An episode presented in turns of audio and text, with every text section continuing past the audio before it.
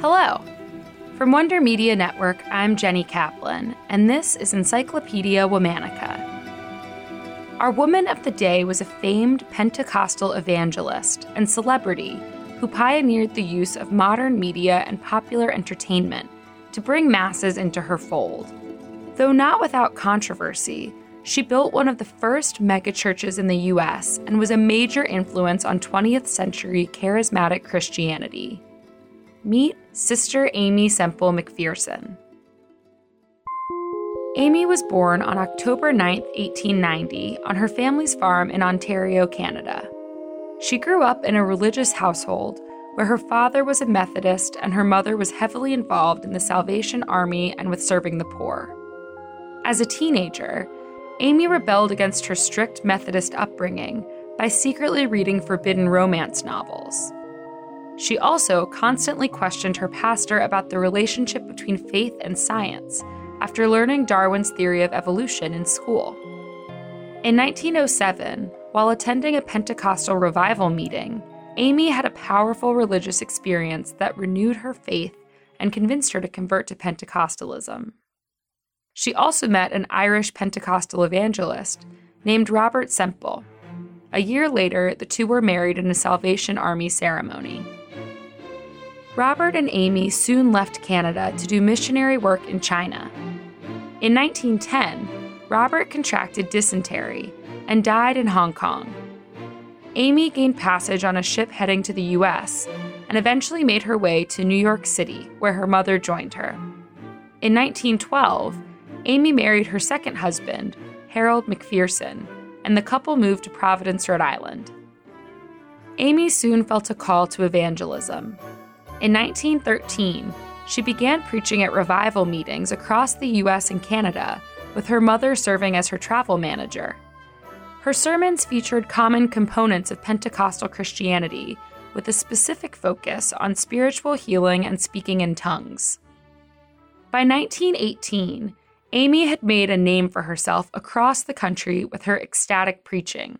But she was tired of spending so much time on the road. She decided to move to Los Angeles and headquarter her ministry in the fast growing city. For Aimee's first Los Angeles service, her mother rented a 3,500 seat auditorium, the biggest she could find. Word spread around LA of this new lady evangelist, and people waited hours to get in.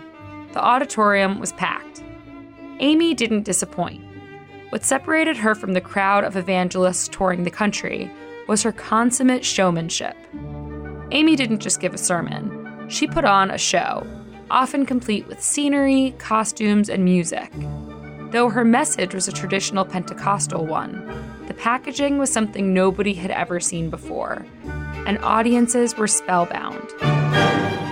Aimee soon raised enough money from her many followers to build the Angelus Temple, her own megachurch facility in Los Angeles, which was completed in 1923.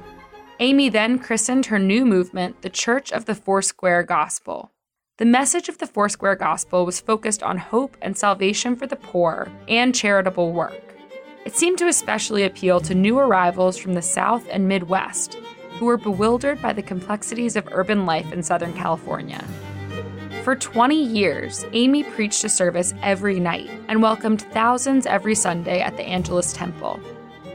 The temple employed a small army of artists, electricians, decorators, and carpenters who built the sets for each Sunday service. Aimee performed faith healings and adult baptism like other Pentecostal ministers, and she preached a conservative gospel message.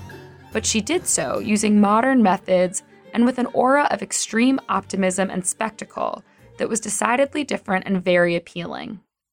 By 1926, Aimee was a pop culture phenomenon and one of the most popular and influential ministers of her era.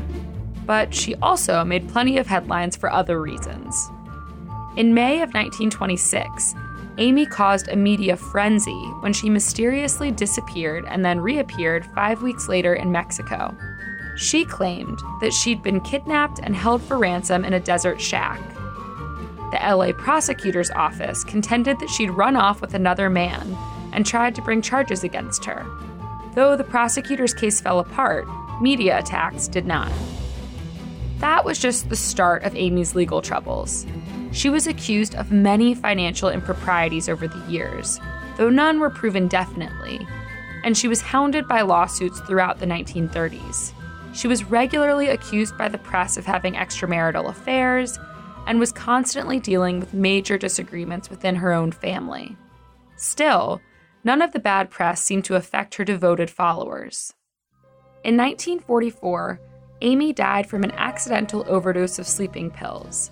Her Foursquare Gospel movement had grown to over 400 branches across the US and Canada, with more than 20,000 members and almost 200 missions abroad. Tune in tomorrow for the story of another remarkable woman from history. All month, we're talking about witches and saints. Special thanks to Liz Kaplan, my favorite sister and co creator. Talk to you tomorrow.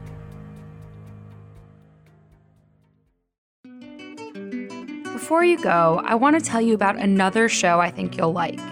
The Waves is a podcast from Slate Magazine. Every other Thursday, hosts Christina Cauterucci, Nicole Perkins, June Thomas, and Marcia Chatelain talk about current events from a feminist perspective. Join them as they discuss the week, talk to special guests, and figure out how gender plays into everything, from policy to pop culture. Check out The Waves wherever you listen.